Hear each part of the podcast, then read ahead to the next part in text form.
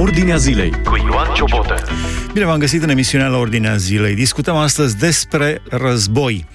Despre război, dacă este bun sau rău, care este etica războiului, morala războiului, cum ar putea să se, sau cum ar trebui să se raporteze creștinii la război. Am pregătit câteva întrebări. Uh, mai întâi uh, o privire generală, o perspectivă generală despre război și apoi câteva întrebări. Ce spune Biblia despre război în Vechiul Testament și Noul Testament? Uh, cum trebuie să se raporteze creștinii, creștinii la război? Cum am putea preveni războiul? Ce ar fi făcut Domnul Isus sau Petru sau Pavel sau ceilalți apostoli într-o stare de conflict? Ar fi uh, pus mâna pe mitralieră să-și ucidă dușmanii? De ce primii creștini au acceptat mai degrabă martirajul decât rezistența, conflictul sau opunerea? Și, evident, cum ajungem la pace, mai ales la pacea interioară pe care ne-o dă Hristos și doar Hristos, pace în familii, pace în uh, biserici, pace în națiune, pace între națiuni. Împreună cu noi, Toader Ionuț Rus, invitat în emisiunea La Ordinea Zilei. Bine ai venit! Bine v-am găsit și mulțumesc pentru invitație. Mai întâi te-aș ruga să, să faci o scurtă prezentare. Am văzut un articol semnat de tine în revista Cuvântul Adevărului. Felicitări și o scurtă pre- prezentare a celor uh, trei perspective descrise de Norman Geisler despre război. Sigur. Um, înainte de toate vreau doar să trec așa ușor în revistă un citat uh, de-a lui C.S. Lewis care cred că este pe subiect și care ne prezintă așa în mare o perspectivă asupra războiului. Îmi place de regulă să-l citesc pe C.S. Lewis și într-una dintre operele sale spunea în felul următor. Războiul nu creează nici de cum o situație cu totul nouă. El nu face decât să agraveze situația umană existentă, astfel încât nu o mai putem ignora. Cu alte cuvinte, viața umană a fost întotdeauna, spune C.S. Lewis, Lewis trăită pe marginea prăpastiei. Dar pentru că făceați referire deci la articolul... războaie au fost de când lumea și pământul și sunt exact. și, din păcate, vor mai fi atâta timp cât cel rău are puterea asupra acestui pământ. Când Domnul Isus Hristos va fi Domnul, atunci nu, va, nu vor mai fi războaie. Exact, cu alte cuvinte, asta, asta vrea să spună C.S. Lewis. Pentru că făceați referire la articolul uh, redactat de mine în revista Cuvântul Adevărului, acolo unde am făcut o sinteză a articolului despre război scris de Norman Geisler în cartea sa Etica creștină, o să prezint doar foarte, foarte pe scurt cele trei perspective majore pe care autorul citat le menționează, și anume activismul, pacifismul și selectivismul. Activismul este descris ca, uh, a, ca oferind permisivitate sau corectitudine războiului, creștinul trebuind la rândul său să asculte întotdeauna de autoritatea statului și să, să se implice activ la război. Iar aici autorul oferă exemple ca monarhiile sau împărățiile veterotestamentare precum Babilonul, Persia, iar printre citatele sau exemplele nou testamentare regăsim birul cezarului, puterea conferită lui Pilat, rugăciunea pentru cei din dregătorii și supunerea față de autorități. Pe urmă, dacă ne uităm asupra perspectivei pacifismului, vedem că războiul nu este niciodată o soluție și creștinul trebuie să caute întotdeauna pacea. Iar aici, autorul nostru face referire la porunca veterotestamentară din Decalog și anume să nu ucizi. Exod 20 cu 13, poruncă reiterată de Domnul Isus în predica de pe munte, în Matei 5 cu 39. Cu alte cuvinte, se reliefa, reliefiază aici un, uh, un uh, principiu, și anume că adevărata forță și, în fapt, cea mai puternică este a binelui spiritual, manifestat prin forța spirituală a dragostei. Și în cele din urmă, cea de-a treia perspectivă, Și aș, aș lua aici, aș face o paranteză, uh, da? Mahatma Gandhi din uh, India a, a perceput, a, a prins această idee din creștinism și el, într-un fel, a fost cel care a inventat revoluția cu pieptul gol. Adică ne impunem punctul de vedere sau ne susținem punctul de vedere fără să omorâm pe nimeni, dar ieșim cu pieptul gol în fața puștilor și în felul acesta au apărut revoluțiile cu pieptul gol în secolul 20. Și în România a fost revoluția din 1989, într-un fel a fost o revoluție cu pieptul gol în fața automatelor. Și a câștigat revoluția. Da.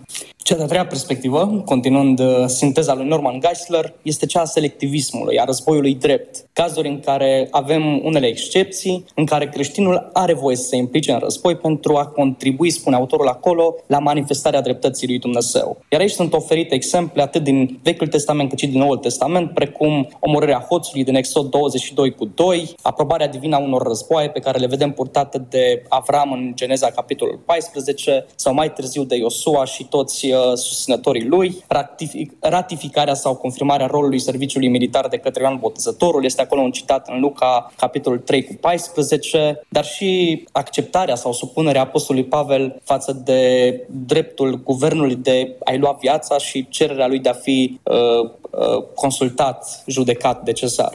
Cam astea sunt cele trei perspective majore prezentate de Geisler. Deci activismul, pacifismul și selectivismul. La activism exact. ne băgăm, nu comentăm nimic, la pacifism căutăm pacea și la selectivism comentăm doar când vrem sau când credem că ar fi bine. Da, sumar vorbind asta da. perspectiva. Asta ca ascultătorii să aibă o privire de ansamblu asupra modului în care cercetătorii creștini înțeleg și percep etica războiului. Deci cu toate că și eu și uh, dumneavoastră și toți cei, mulți dintre cei care ne ascultă, suntem cu toții împotriva războiului, clar. Acum să intrăm la întrebările amintite. Ce spune Biblia despre război în Vechiul Testament și Noul Testament? În Vechiul Testament sunt cazuri în care Dumnezeu poruncește decimarea popoare întregi, bărbați, femei, copii, animale. Ce spune Biblia în Vechiul Testament și Noul Testament despre război? Da, după cum bine menționați în Vechiul Testament, există referiri la război și instrucțiuni date de Dumnezeu cu privire la acest subiect. Unul dintre exemplele cele mai cunoscute este cel din Cartea Deuteronomului, unde sunt stabilite reguli și instrucțiuni pentru Israel înainte de intrarea lor în țara promisă. Vedem, de exemplu, versetele din Deuteronom, capitolul 7, versetul 16 sau Deuteronom 20, 16 cu 17. Nu știu dacă este timp acum să le parcurgem, să le citim, însă vedem acolo că... Da, te rog, dacă sunt doar câteva versete, te rog. Da, sunt trei versete. Haideți atunci să citim Deuteronom 7 cu 16. Îl am aici la îndemână, spune să nimicești toate popoarele pe care ți le va da în mână Domnul Dumnezeul tău. Să n-arunci nicio privire de milă spre ele și să nu slujești Dumnezeilor lor, căci aceasta va fi o cursă pentru tine. Iar Deuteronom 20, 16 și 17 spun în felul următor. Dar în cetățile popoarelor acestora, a căror țară ți dă ca moștenire Domnul Dumnezeul tău, să nu lași cu viață nimic care suflă, ci să nimicești cu desăvârșire popoarele acelea, pe hetiți, pe amoriți și așa mai departe, cum ți-a poruncit Domnul Dumnezeul tău, ca să nu vă învețe să faceți după toate urciunile pe care le fac ele pentru Dumnezeii lor și să păcătuiți astfel împotriva Domnului Dumnezeului vostru. Și nu pot, să nu, nu pot să nu mă gândesc acum, după ce ai lecturat aceste texte din Deuteronom, ce bucurie este, eu știu, în, uh, în mașinile sau unde ne ascultă progresiștii care spun, ia uite ce scrie în Biblie, wow, așa ceva scrie în Biblie. Da, vedem că aceste porunci sunt parte din contextul istoric al acelui timp, nu putem scoate asta din calcul. Perioada în care Israelul era într-o zonă de migrație, de tranziție, de cucerirea țării promise, dar au în vedere și planul divin de extirpare a păcatului, a răului fizic și al Dumnezeilor străini, pentru a înlătura amenințarea la adresa credinței și a purității spirituale a poporului Israel. Dacă ne uităm la modul în care se încheie versetele menționate, toate scot în evidență faptul că Dumnezeu poruncește asta pentru a înlătura răul existent atunci, pentru a înlătura păcatul și posibilitatea ca evreii, cei din poporul ales de Dumnezeu, să păcătuiască, să fie duși în derută, să fie atrași în închinarea la Dumnezei străini.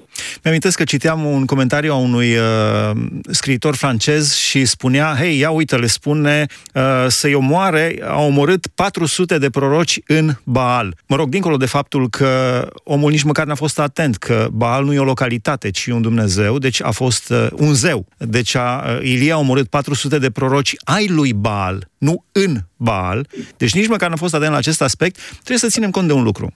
Uh, prorocii lui Baal aduceau copii ca jertfă. Deci nu avort în pântecul mamei, ci avort uh, postnatal aduceau fizic. Ca, fizic, aduceau copii ca jertfă acelui Baal. Deci, într-un fel, toți cei care acum se ocupă cu avortul ar fi fost, ar fi intrat sub uh, această uh, poruncă clară de a fi omorâți, dacă erau în Vechiul Testament. Da. Pentru că erau uh, uh, învățături distructive împotriva umanității ce practicau ei acolo. Și până la urmă te gândești, Dumnezeu, da, este drept. Dumnezeu este și dragoste, dar este și dreptate și știe de ce, de ce a ales el să distrugă Sodoma și Gomora cu foc, de exemplu. De ce nu s-a n-a negociat cu ei? De ce nu, ai oameni buni că este dragoste și pentru voi? Nu. Așa a hotărât Dumnezeu și slăvit să fie numele Lui, nu avem ce comenta la asta.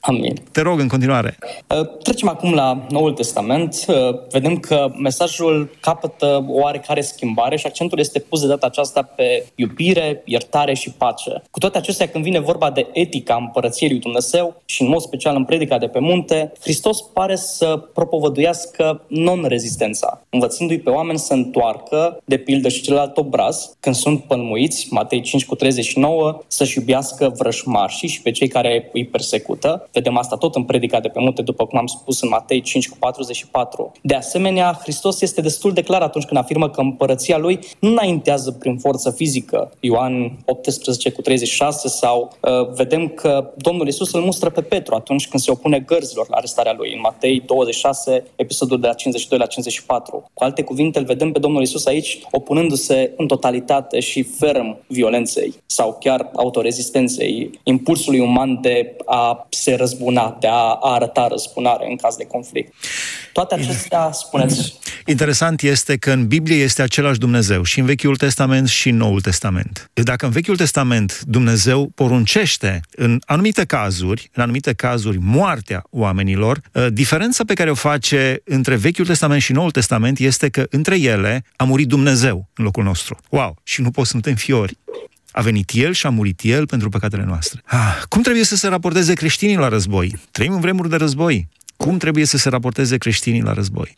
O întrebare destul de complexă și care cere, pe de-o parte, un răspuns la fel. Nu cred că există o poziție unanimă acceptată în cadrul comunităților creștine în ceea ce privește implicarea la război. Da, poate răspunsul la îndemână ar fi pentru noi să spunem că creștinul nu ar trebui să se implice în război. Biserica creștină este diversă și gândirea asupra acestui subiect poate varia în funcție de interpretări sau valori personale ale credincioșilor. Cu toate acestea, cred eu că majoritatea creștinilor refuză să se implice în război, susținându-și poziția în baza învățării învățăturii Domnului Isus despre iubire, armonie și pace, după cum am spus anterior, dar și făcând apel la propria conștiință, caz în care conștiința ne învață că războiul este un mare rău. Credincioșii care își asumă totuși participarea la război pot recurge cel mai probabil la ideea de autoapărare sau de devotament față de țară, ceea ce în concepția lor poate fi tradus printr-un act drept, că fac ceva demn de, de respect. Caz în care răul de orice natură trebuie extirpat. Eu personal însă mă opun participării participării credinciosului la război și încurajez căutarea păcii prin orice mijloc posibil, astfel încât conflictul armat să fie evitat.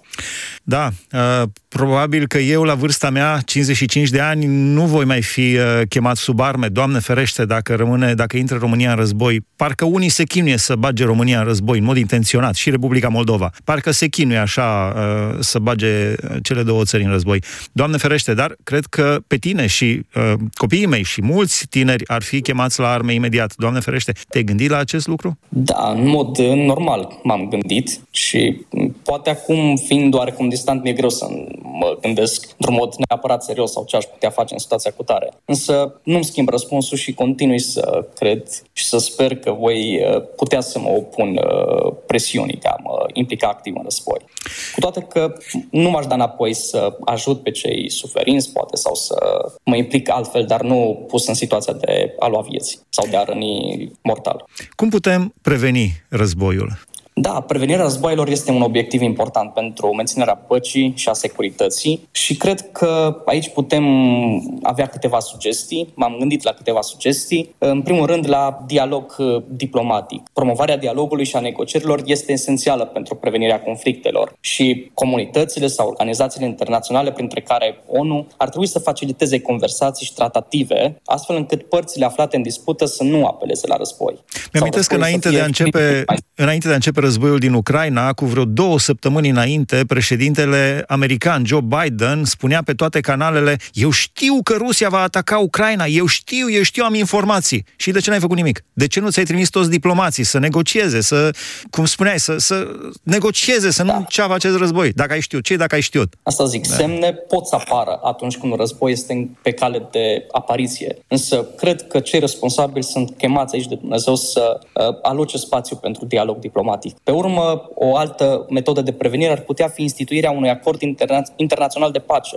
Consolidarea instituțiilor internaționale și a acordurilor de securitate poate contribui la menținerea stabilității. Și aici pot fi implementate sau respectate tratate internaționale poate, care să descurajeze escaladarea conflictelor. După primul război mondial a apărut Liga Națiunilor ca organizație uh, care caută pacea și după al doilea nu și-a făcut treaba pentru că a venit al doilea război mondial. Și după al doilea război mondial a apărut ONU, Organizația Națiunilor Unite, dar de atunci cred că n-a fost un an fără războaie regionale, locale și uite acum după peste 70 de ani de pace în Europa, Europa, cel puțin în, la granița de est, este în război. Da, și ne întoarcem la ceea ce citeam de la C.S. Lewis la început, pentru că încă de la început omul stă pe marginea propastiei de a cădea, de a se duce pe râpă. O altă metodă prin care putem preveni uh, războiul, cred că ar putea fi accentul pus pe drepturile omului și pe dezvoltarea economică. Abordarea cauzelor profunde ale conflictelor, cum ar fi nedreptățile sociale, sărăcia, lipsa accesului la resurse, poate ajuta la crearea unui mediu mai stabil. Investițiile în dezvoltarea economică și promovarea respectării drepturilor omului poate contribui la prevenirea tensiunilor. Pe urmă, cred că... Te rog. Pe urmă, cred că alte două metode de prevenire, foarte succint spun aici, ar putea fi educația și schimbul cultural, adică promovarea educației și a înțelegerii culturale care uh, contribuie la reducerea prejudecăților și a stereotipurilor, creând astfel un climat de înțelegere și toleranță reciprocă, dar și angajamentul civic, adică mobilizarea cetățenilor pentru a cere liderilor adoptarea unor politici sau soluții pașnice, dar și totodată poziționarea fermă împotriva conflictului armat. Ce ar fi făcut uh, Domnul Isus Hristos sau apostolii Petru, Pavel, ceilalți apostoli într-o stare de conflict? Și aici există două poziții diametral opuse, și anume, uh, nu intrăm deloc în război și ne întrebăm ce ar fi făcut Domnul Isus dacă ar fi pus mâna pe mitralieră să împuște pe dușmani. Asta este prima poziție. Cealaltă poziție este în momentul când dușmanul vine și îți violează fata sau soția sau mama sau uh, te omoară, ce faci? Stai și doar te rogi? Sunt două poziții diametral opuse. Deci ce ar fi făcut Domnul Isus Hristos în locul uh, unui creștin aflat în perspectiva de a lua parte activă la război, adică de a lua viața, de a ucide pe cineva, chiar dintre dușmani fiind. Dar poate că cel uh, dușmanul pe care îl ucizi poate este de aceeași credință cu tine, cum se întâmplă între Ucraina și Rusia. Popoare slave amândouă, popoare ortodoxe amândouă, patriarhul Kiril al Rusiei, al Moscovei spune, da, dacă îi ucideți pe ucrainieni, ajungeți în rai, care n-au niciun fel de legătură cu creștinismul. Deci, da, ce ar face Domnul Isus? Te rog. E greu să anticipăm cu certitudine ce anume ar fi făcut Domnul Isus sau alte personalități amintite de dumneavoastră aici, precum Pavel, Petru sau alți apostoli, însă cu siguranță dacă ne uităm la învățăturile lor, cred că fiecare personalitate biblică amintită, plecând de la Domnul Isus și îndreptându-ne spre Pavel sau Petru, ar fi apelat totuși la iubire, la respect, la pace, nu ar fi, uh, uh, nu ar fi acționat într-un mod atât de sever încât chiar să ia viața. Mi-e chiar greu să-mi închipui pe Domnul Isus acționând astfel. Vedem iubirea, pacea, iertarea propovăduite atât de insistent de Domnul Isus. De altfel, Scriptura îl numește pe Domnul Isus prinț al păcii și îl vedem pe Domnul Isus în fața opresiunilor că nu a apelat la violență. Deși chiar Domnul Isus o spune, putea apela oricând la legiuni întregi de îngeri care să îi apărarea, care să uh, uzurpe răul. Vedem pe uh, uh, fiii lui uh, Iacov, Iacov și Andrei, care cereau foc din cer și Domnul Isus i-a mustrat atunci. De altfel, îl vedem aici pe Domnul Isus fiind total împotriva războiului și mi-e tare greu să cred că, indiferent de situație, Domnul Isus ar fi permis sau ar fi acționat astfel încât să ucidă, să ia viața. Pe urmă, putem să ne uităm la... Spuneți? Pentru că Dumnezeu este Tatăl nostru, mă gândesc la un tată care are, să zic, patru copii și doi se, alinează, se aliază împotriva celorlalți doi și încep să se bată între ei. Ei, tatăl cu cine ține? Îi omoară pe cei doi din dreapta sau pe cei doi din stânga.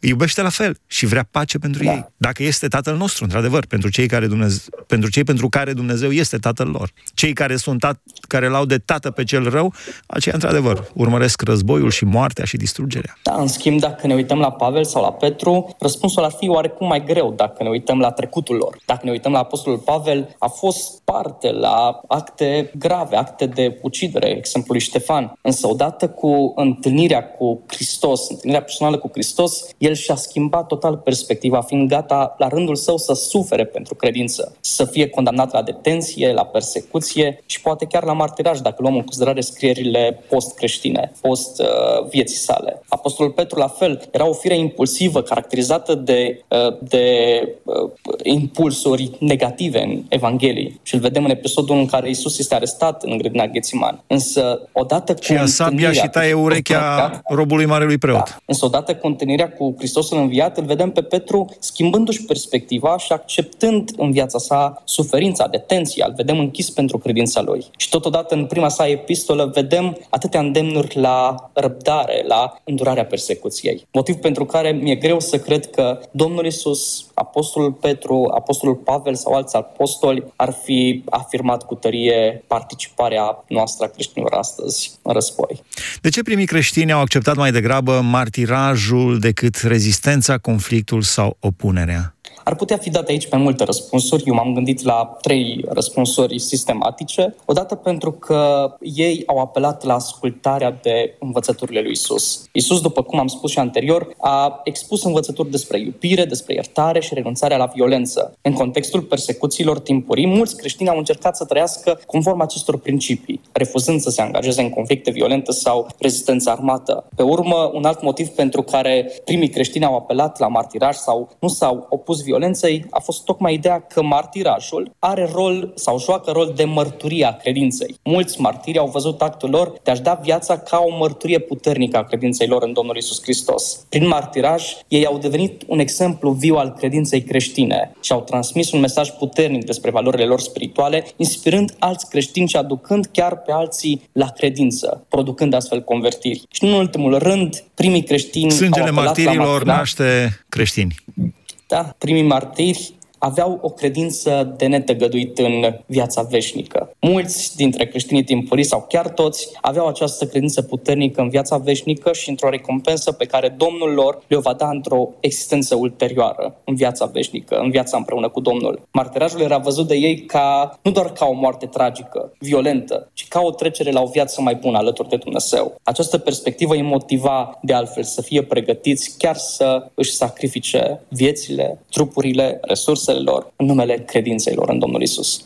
Cum ajungem la finalul emisiunii noastre? Cum ajungem la pace și mai ales la pacea interioară pe care o dă doar Hristos? Pace cu noi înșine, unii sunt în război cu ei înșiși sau cu ele însele, pace în familii, pace în biserici, pace în națiune, parcă nu se mai termină scandalurile, și pace între popoare, între națiuni. Cum putem ajunge la pacea aceea spre care toată lumea și-o dorește? Fericirea și pacea sunt lucruri pe care le dorește orice om. Da, dacă vorbim de conflictul exterior în care avem nevoie de pace, putem lua în considerare chiar prevenirile despre care vorbeam anterior, precum, drept, precum accentul pus pe drepturile omului, pe dezvoltarea economică, acordurile de pace, dialogul diplomatic, accentul pus pe pe învățătură, pe schimb cultural. Însă dacă ne referim la pacea interioară pe care fiecare dintre noi o căutăm, cred că cel mai important este să punem accent pe credința noastră și pe relația noastră personală cu Domnul Isus. Textul din Ioan, capitolul 14, cred că este cel mai emblematic și potrivit text în privința aceasta. Și atât de important pentru noi, indiferent de sfera în care ne învârtim uh, acțiunile zilnice și în care avem nevoie de pace interioară, să căutăm înainte de toate să întărim credința noastră în el, adică să ne dezvoltăm relația personală cu el, fapt ce se poate realiza prin discipline spirituale, prin rugăciune, de exemplu, chiar dacă de multe ori privim rugăciunea aici ca o unealtă nu tocmai la îndemână pentru noi sau nu de prim rang, pe care o tratăm cu superficialitate.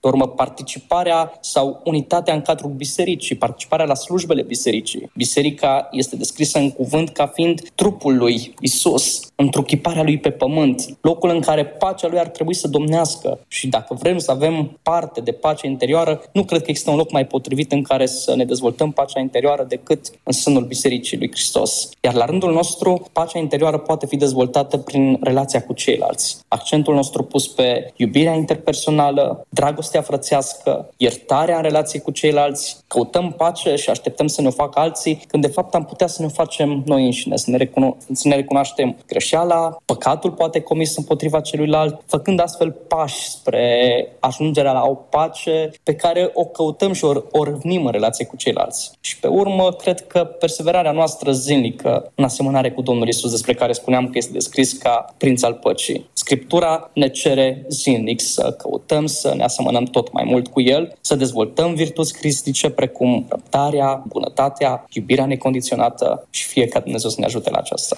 Amin. Un minut mai avem din emisiune. Te-aș ruga să înalți o rugăciune către Dumnezeu pentru pace. Pace pentru cei care, uh, spuneam, sunt în război cu ei înșiși, în război în familii, în război în biserici, în război în, uh, între partide politice, în război în societate și în război între națiuni. Te rog. Doamne, îți mulțumim pentru oportunitatea aceasta, îți mulțumim pentru cuvântul Tău care și astăzi este aducător de pace și ne rugăm, o Doamne, ca pacea Ta care întrece orice pricepere să ne cuprindă nouă astăzi inimile și viețile celorlalți care sunt poate pe mapamont și încercați în fel și chip. Doamne, mă rog astăzi ca pacea Ta să ne inunde viețile și să domnească ea în viețile noastre. Îți mulțumim că Tu ești Domnul păcii, că ești Prințul păcii și că ești aducătorul păcii. Deși conflictele acestea, multe dintre ele poate nu au răspuns pentru noi, știm că în suveranitatea ta și în planul tău divin toate au un scop, o țintă, un cel pentru noi și îți mulțumim că lucrezi și că faci chiar și din cele mai negre și mai rele lucruri o pildă și o învățătură pentru noi astăzi care să lucreze spre binele nostru. Îți mulțumim că Tu ești Domnul nostru și aducătorul păcii noastre. Doamne, te binecuvântăm pe Tine, în numele Domnului Isus Hristos, m rugat. Amin. Amin, mulțumim frumos. Toader Ionuț Rus a fost împreună cu noi în emisiunea la Ordinea Zilei. Am discutat despre război, război bun sau rău. Ce spune Biblia despre război în Vechiul și Noul Testament, cum trebuie să se raporteze creștinii la război, cum putem preveni războiul, care sunt uh, trei perspective asupra războiului, activismul, pacifismul, selectivismul. Ce ar fi făcut Domnul Isus sau Pavel sau Petru sau ceilalți apostoli într-o stare de creștini? De ce primii creștini au acceptat mai degrabă martirajul decât rezistența, conflictul sau opunerea și cum putem ajunge la Hristos, prin, uh, la pace, doar prin Hristos. Am încercat foarte repede să discutăm aceste, emis- aceste subiecte legate de război, dar privirea noastră este la Prințul Păcii. Mulțumim pentru atenție, Dumnezeu să vă binecuvânteze! Ați ascultat emisiunea La Ordinea Zilei cu Ioan Ciobotă.